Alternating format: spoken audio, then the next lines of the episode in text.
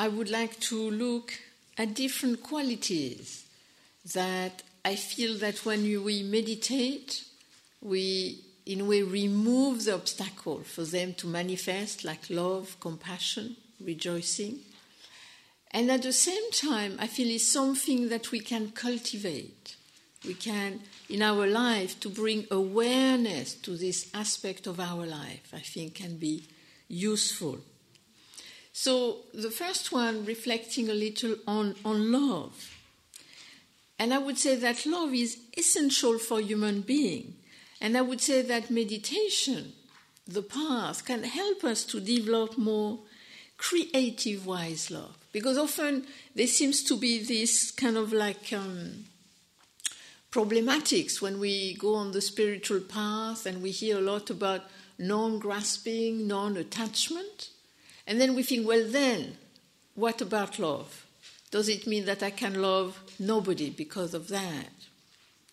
And so, personally, again, I would say that creative wise love is a love which is not attached, but it's a love which care, which a love which is concerned, which appreciate.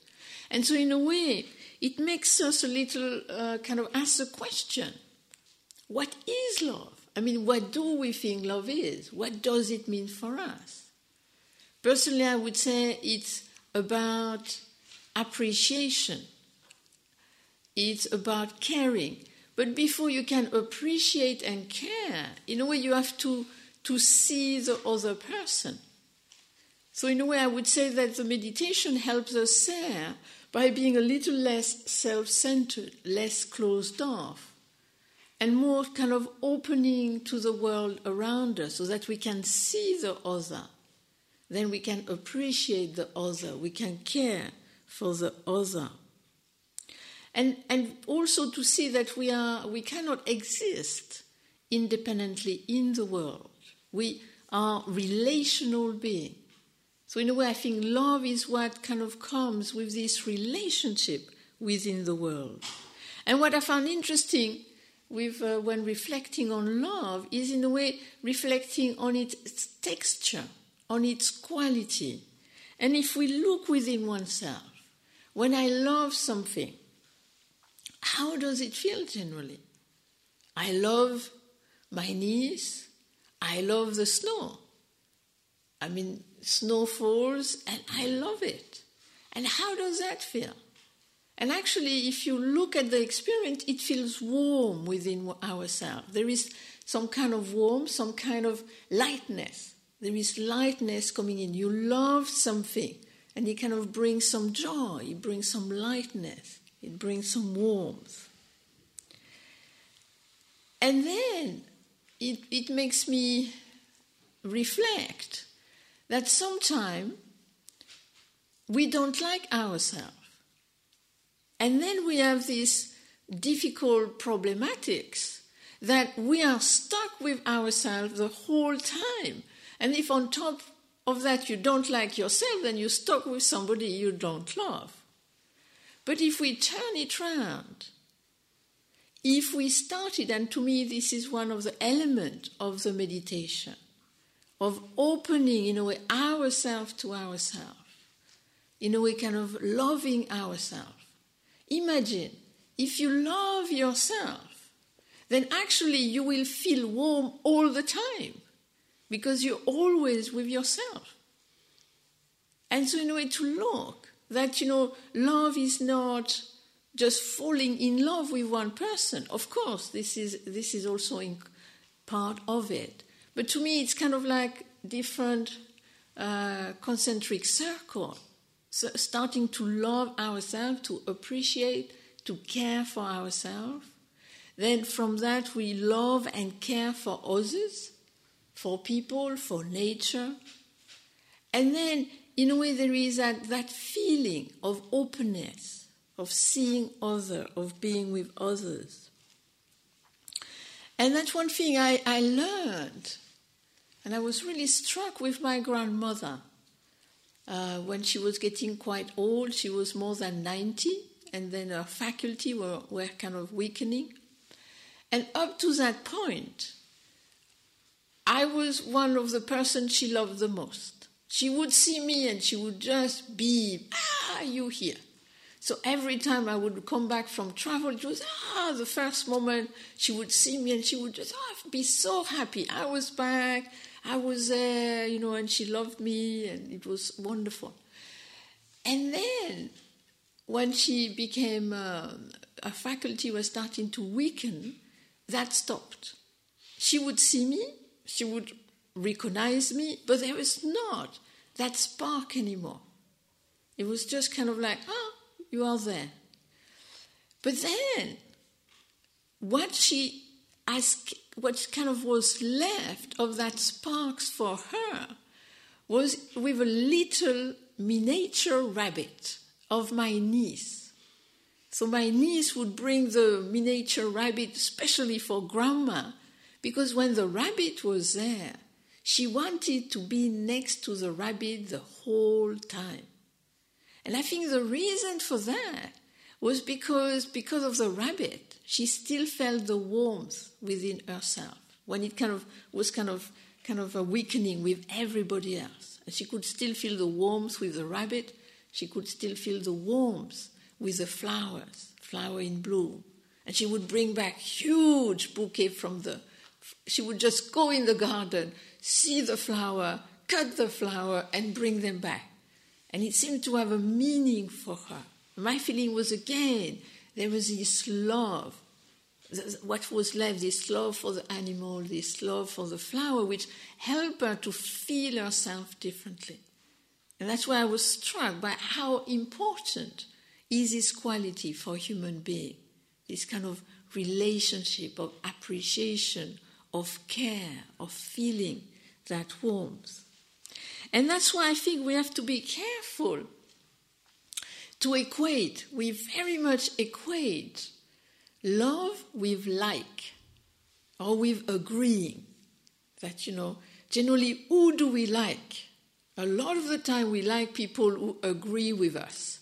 If you notice, that's what generally happens. And to me, that was a great learning experience, was to live in community.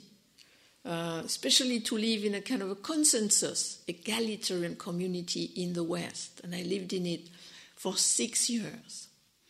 And in a community, you really don't choose. It's kind of like an arranged marriage. You don't choose the people you live with. They appear, you say yes or no to them, but you know you generally don't know them before they got there, and they, you live with them a bit. And what I realized is that we could not like each other, all of them because the one you liked were the one who had the same vision, who had the same perception, who had the same interest, who saw the world the same way you saw the world. And then the one who did not, generally there was kind of a little of kind of conflict or difficulty. But what I realized is that I did not need to like somebody in a way in order to love them, in order to appreciate them, in order to care for them. And again, to me, that was a revelation. So much so that even the people I had difficulty with during living together in community, now when I meet them, I'm so happy to see them because I cared for them. I cared for them as human beings, and we share the same space together. So, in a way, when we look at love, looking at these different things,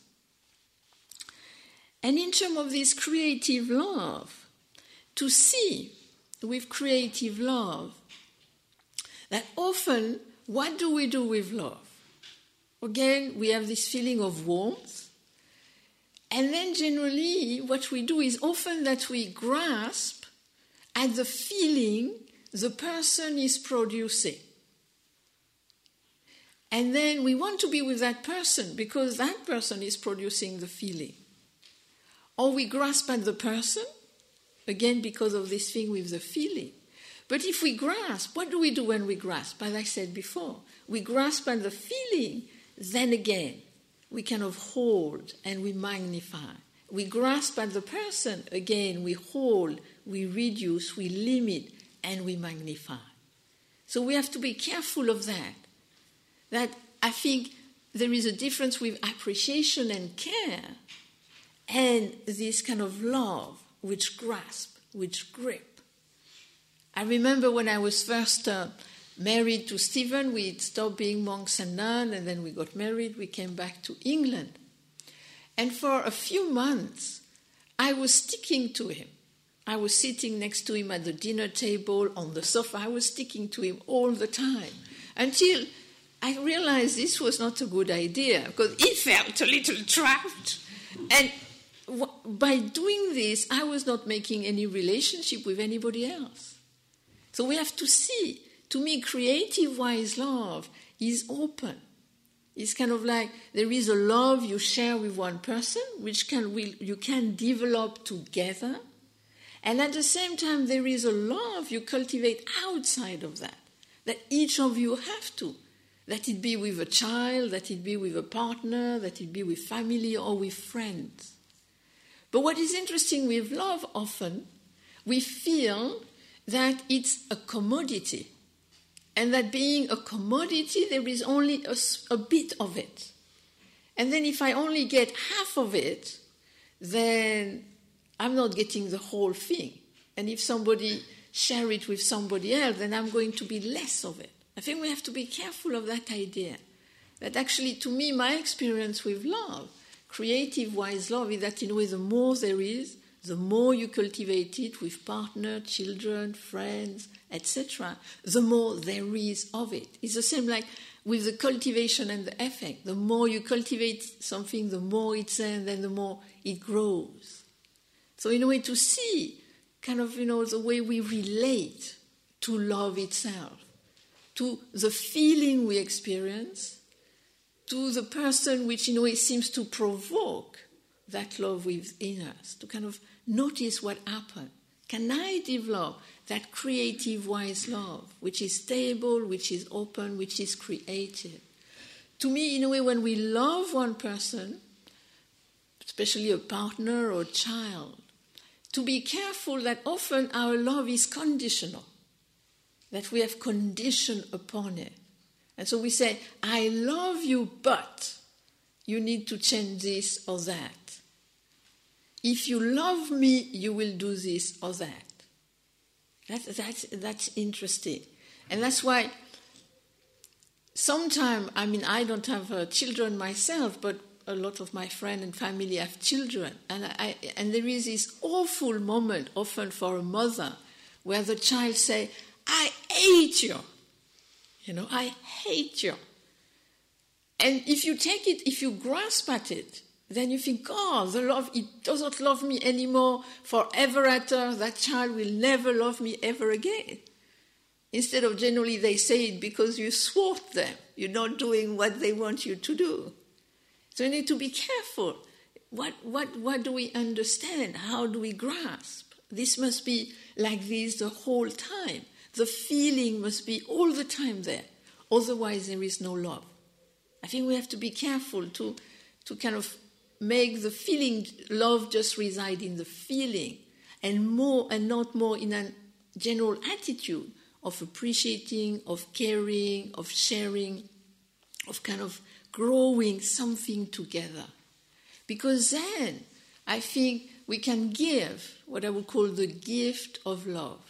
That we really love the person, the whole person, without condition. And then trust can really grow, and then you can address difficult things, not from the condition, but from this is painful. How can we work with this? How can we do something about it? But it will come from a place of trust, not from a place of condition.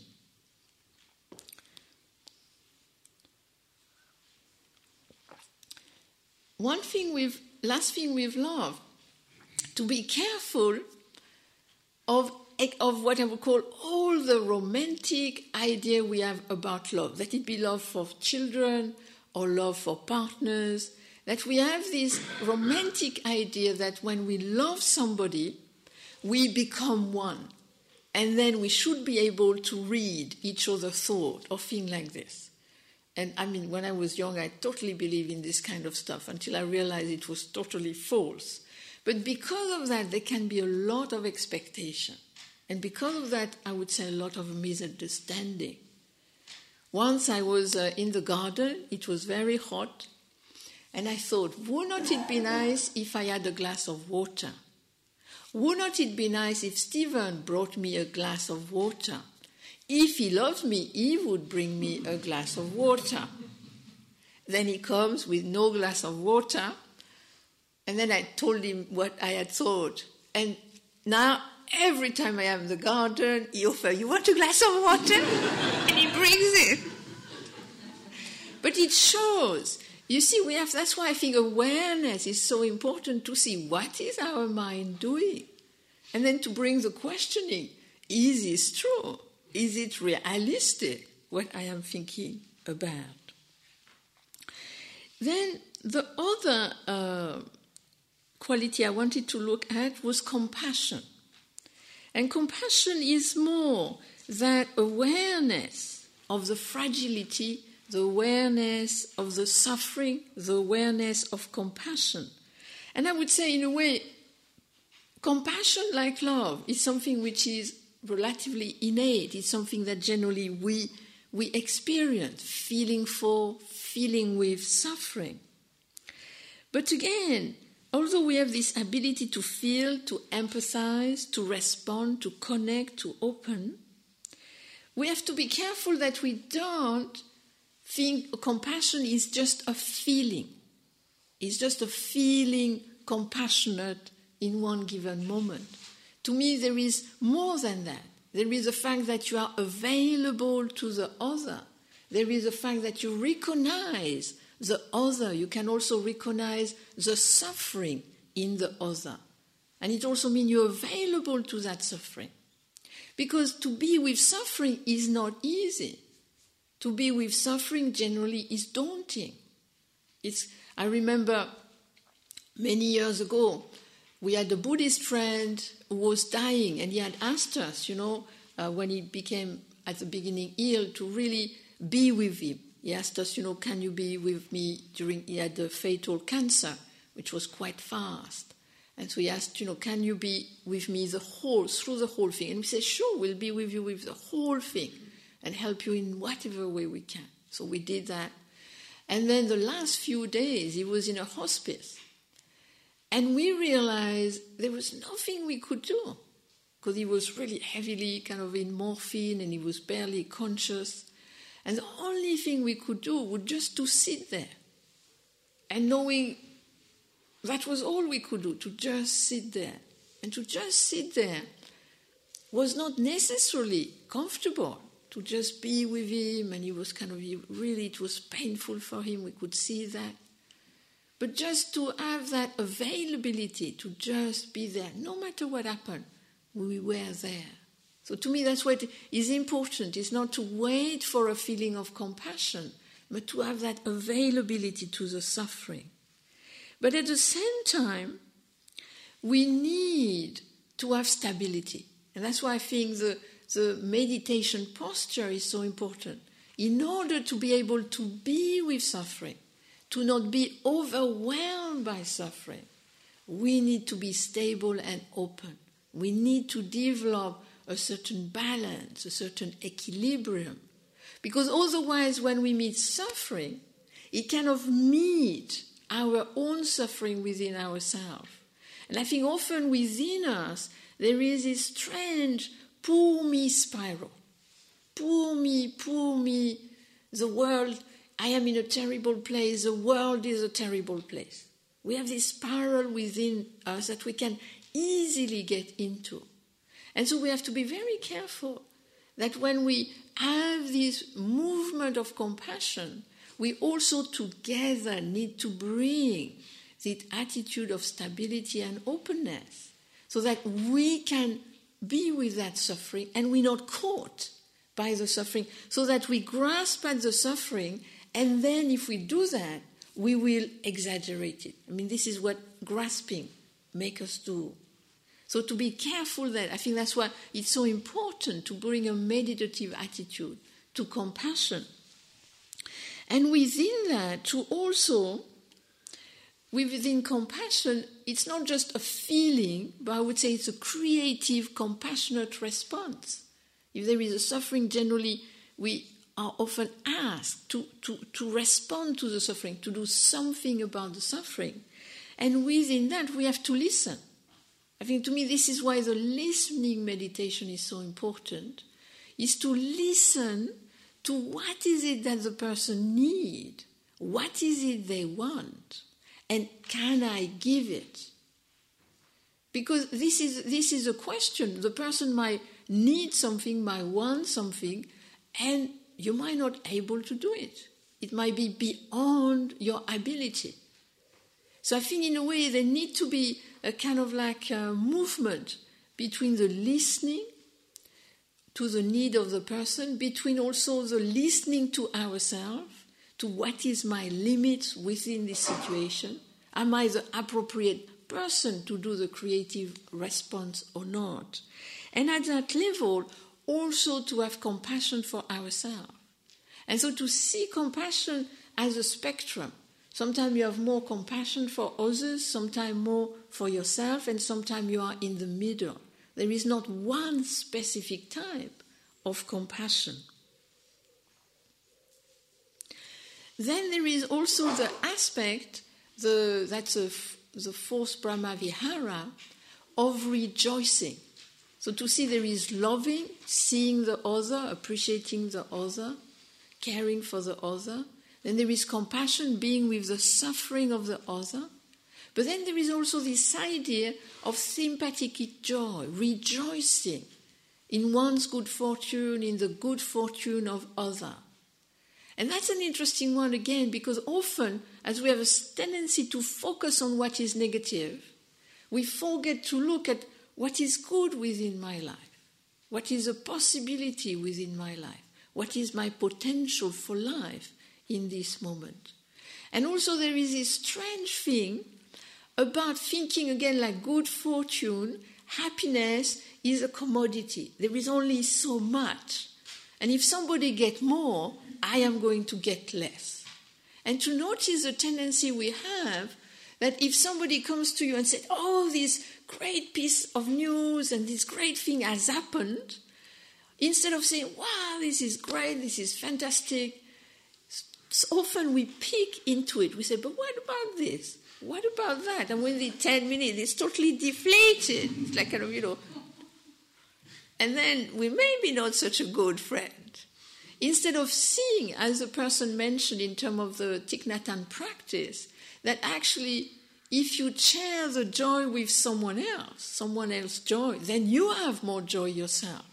So again, to be careful of thinking when we grasp, often we think of things like commodity, and then at only there is only a bit of that.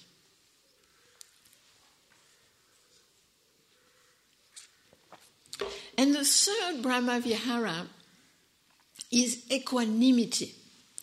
And I think we have to be very careful with equanimity because often equanimity we have this idea that if we're equanimous, we're just floating above everything, and nothing is going to attain us. Nothing is going to bother us. We should, you know, so we have this idea that when I've done enough meditation, once I have done enough meditation, then I will not get angry, I will not fall in love, this will not, I will just kind of be like, I mean, then what one is describing is a robot.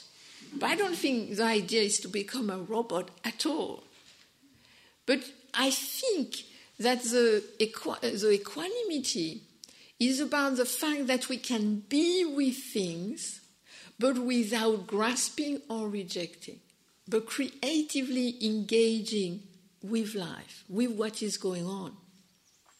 And that's why, personally, the three sentences I would recommend for equanimity is May I accept things as they appear May I be stable? May I be balanced? And so, this acceptance, accepting, often when we say acceptance things, people say, but acceptance, does it mean I must accept everything? And there seems to be this idea that if you accept something, you're not going to do anything about it. And that's why I use the word creative engagement. But to me, acceptance is actually knowing with awareness fully what is going on. To me, that's acceptance. Is to really see, yes, that's what's going on. And then really knowing something, then we can have a creative response. My, my first, I would say, uh, insight about this was long ago, just beginning to be a nun. And I was doing one of these meditation retreats, and in the middle of it, suddenly I realized that I was totally self centered. Until that moment, I had not thought that. I thought I was very compassionate. And I was sitting in meditation and suddenly realized everything I thought, everything I felt was about me. I would have said then 95% was about me. I was kind of, you know, the major part of this show. This was. And seeing it in that way, I just accepted it. I thought, ah, this is what is going on. And once I could see it in that way, with acceptance and full knowledge, then I could do something about it. And then I could try to bring down the percentage toward more 50%. And so, so that there was this self centeredness in terms of taking care of this human being, but which was also shared with this other centeredness when I could think of other being than myself. And so, in a way, for me, the, the acceptance, the awareness is that we can really see what is going on. And also to see the equanimity is not in order to be above thing, but is in order to be stable. And to me, that's why we, we do the meditation. We do the posture is in a way to cultivate inside us this stable posture, this stable inner posture. So that when we meet things, we can have we bring this stability to the experience. So it doesn't mean that things are not going to be painful or difficult, but we come to it with more groundedness, more stability and openness. And then there can be more creative engagement. So that I would say from equanimity, then they can come more of a creative response. What is going on? And also the, the balance. I think the balance, the equilibrium is very important. Because in a way we have a tendency to move this way or that way. And the Buddha is saying, try if you can, to be more in the middle way. So, not grasping so much, not rejecting so much. And so, in a way, so that the love, again, can be balanced. The love is balanced. The same with the compassion. The compassion is balanced so that we're not overwhelmed. The same with the joy. The joy is balanced. It is not overwhelming us. So it, it doesn't mean that we don't experience it but we experience it in a way which is stable, which is balanced, which then, I would say, will allow us to feel it actually more and to actually, it can last longer because it's kind of like this quiet love, you could say, or this quiet joy, or this quiet compassion, which is not destabilizing. Because if we are destabilized, then generally we cannot have a creative response. So that's what I wanted to say. This evening, if there is any question or comments.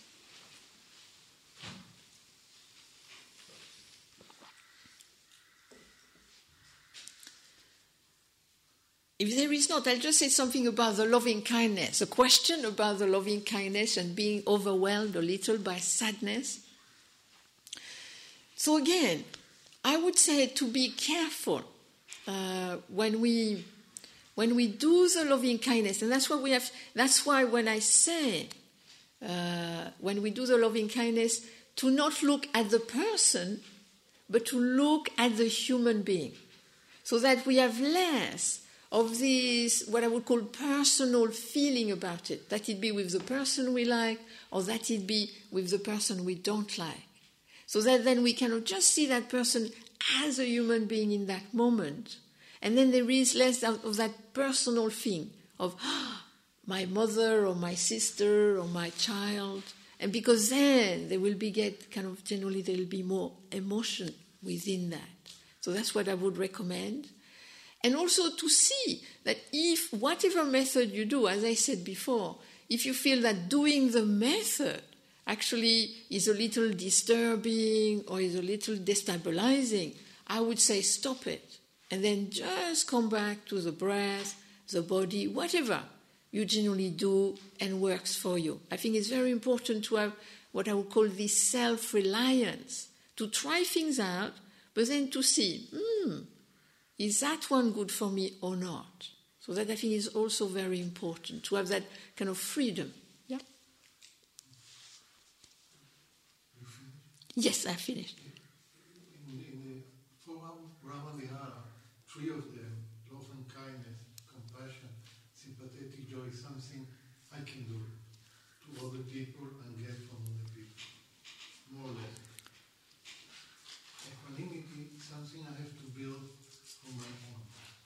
Do you have any uh, tips of how to meditate to enlarge this equanimity, to make it bigger, to make it work? I don't know. You know, I have been trying for already a couple of months, and always when there is a, a kind of places it can be very like things are like they are, and there's nothing I can do about. But there are other places that the reaction, you know, I cannot hold it, and I, I'm looking for like tips how to get it over. Okay, I think in a way that's what your point is interesting. Yes, because generally loving kindness, compassion, rejoicing, you generally have the whole kind of you know spectrum. You bring all the people. With the equanimity, I would, uh, as you say, recommend it actually to just do it for yourself. And then just to say, may I accept things as they appear? May I be stable? May I be balanced?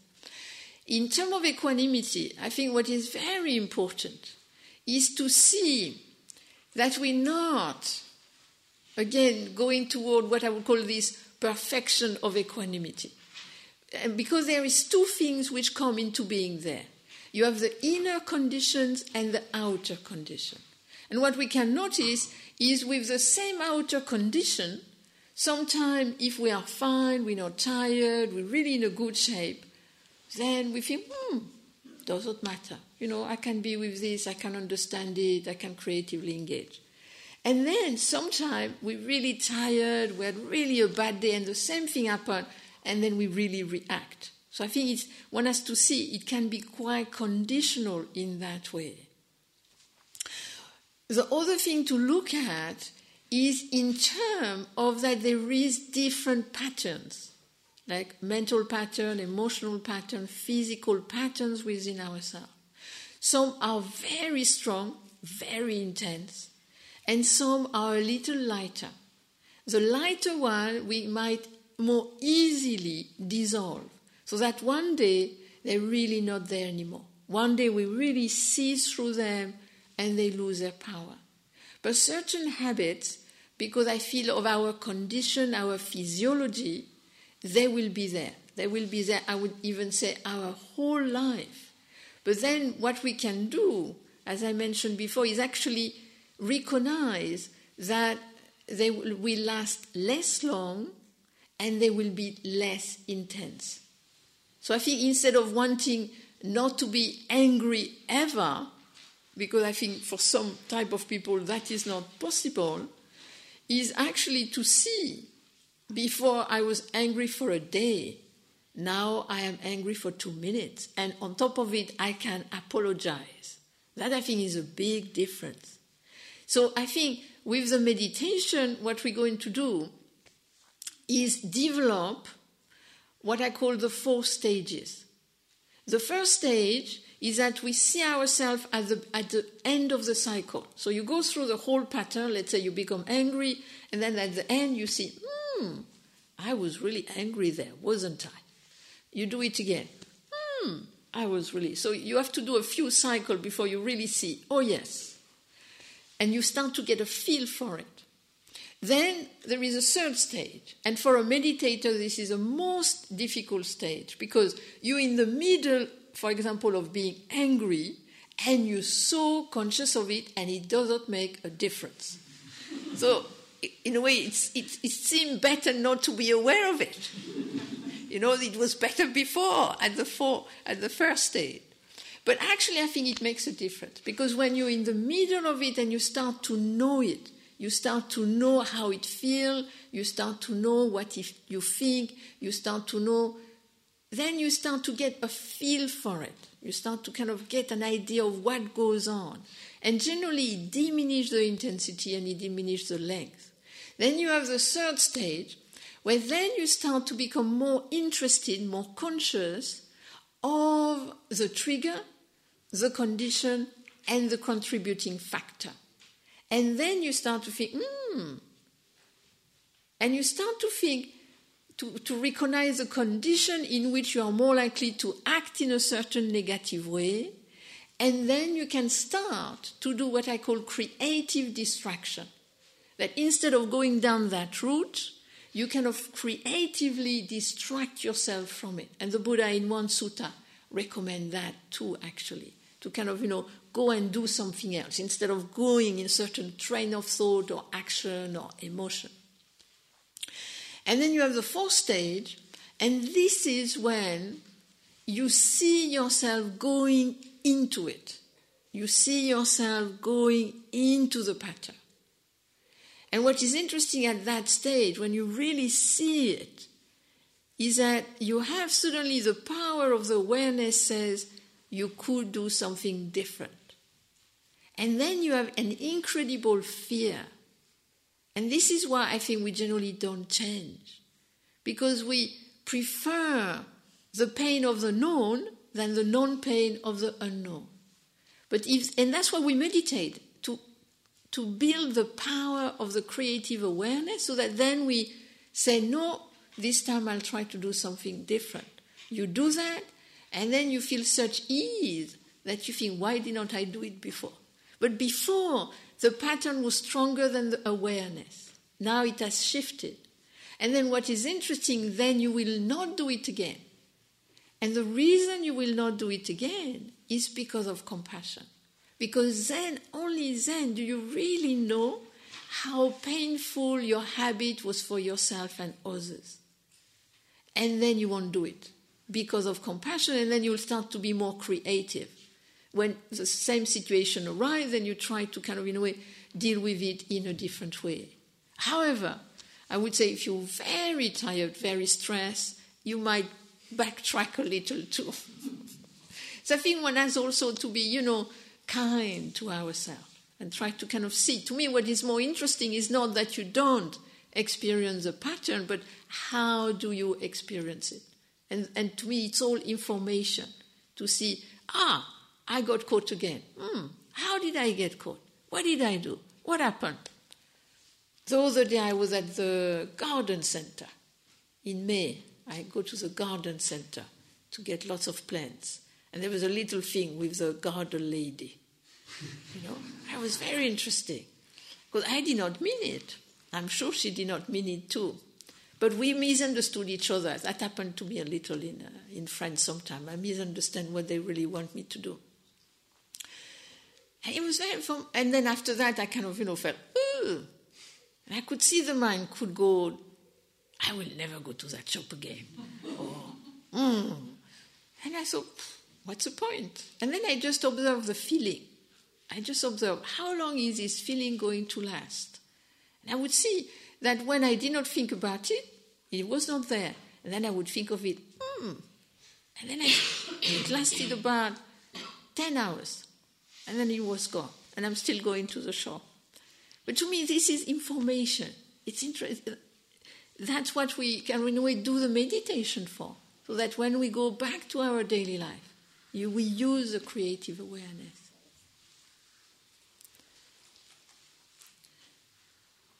Um, just, just, to go back to the uh, business of sadness with the loving kindness meditation, um, I was wondering if it's to do with the equanimity side of it, that you're actually viewing those that you love very dearly in the same way as people you don't even know. Um, so therefore, perhaps if we have an attachment to those that we're close to, we have a sense that that attachment has been diminished in some way, or that, or the intensity of our love has been diminished because we're treating everybody equally. I mean, again, you see, you could explain it in different way. You could explain it in different way. It could, it could be what you're describing. It could be also the just kind of uh, feeling. I mean, Stephen has talked a lot about death, so it could be kind of you know becoming aware of the fragility of life. I mean, I think this is part of compassion, realizing the fragility of life, and then you know uh, to me, that was my, when I saw my father die, that's what I realized the fragility of life. And then I looked at my family in a very different way. But then we have to be careful that when we feel that sadness, it's very, it's, we have to be very careful because we can go very easily into this poor me, poor world spiral. Personally, I think it has also a little to do with that. I think it can have to do with different things. It depends with the people, I would say. Yes. Um, I don't know, um, might be helpful to say the first time I practiced loving kindness meditation, when I applied it to my mother, um, so it was just in a, a led, led sort of re, retreat setting, and I was just going through it and um, applied it to my mother, and I was completely overwhelmed straight away by all sorts of complicated feelings.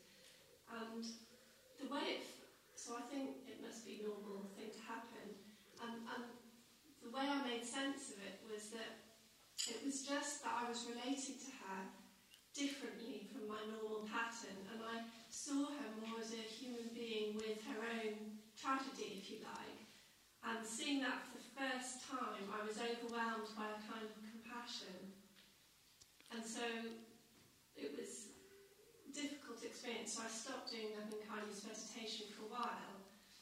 When I came back to it, I, it just wasn't there anymore. And it was almost like it was just the first time I felt that way. It was a bit of a shock. And then after that, it, it was okay. Yeah, exactly. Again, I think this can be like that. Kind of sometimes we, we, we see, we suddenly see something so differently. But once we've seen it differently, actually, it's not such a kind of a shock to the system. And then we kind of, it's kind of, we kind of become more familiar with that, and we can be with that feeling differently. Yes. Good. So, thank you very much. And now there is some walking meditation. This is your last opportunity for walking meditation. and it's not raining, so.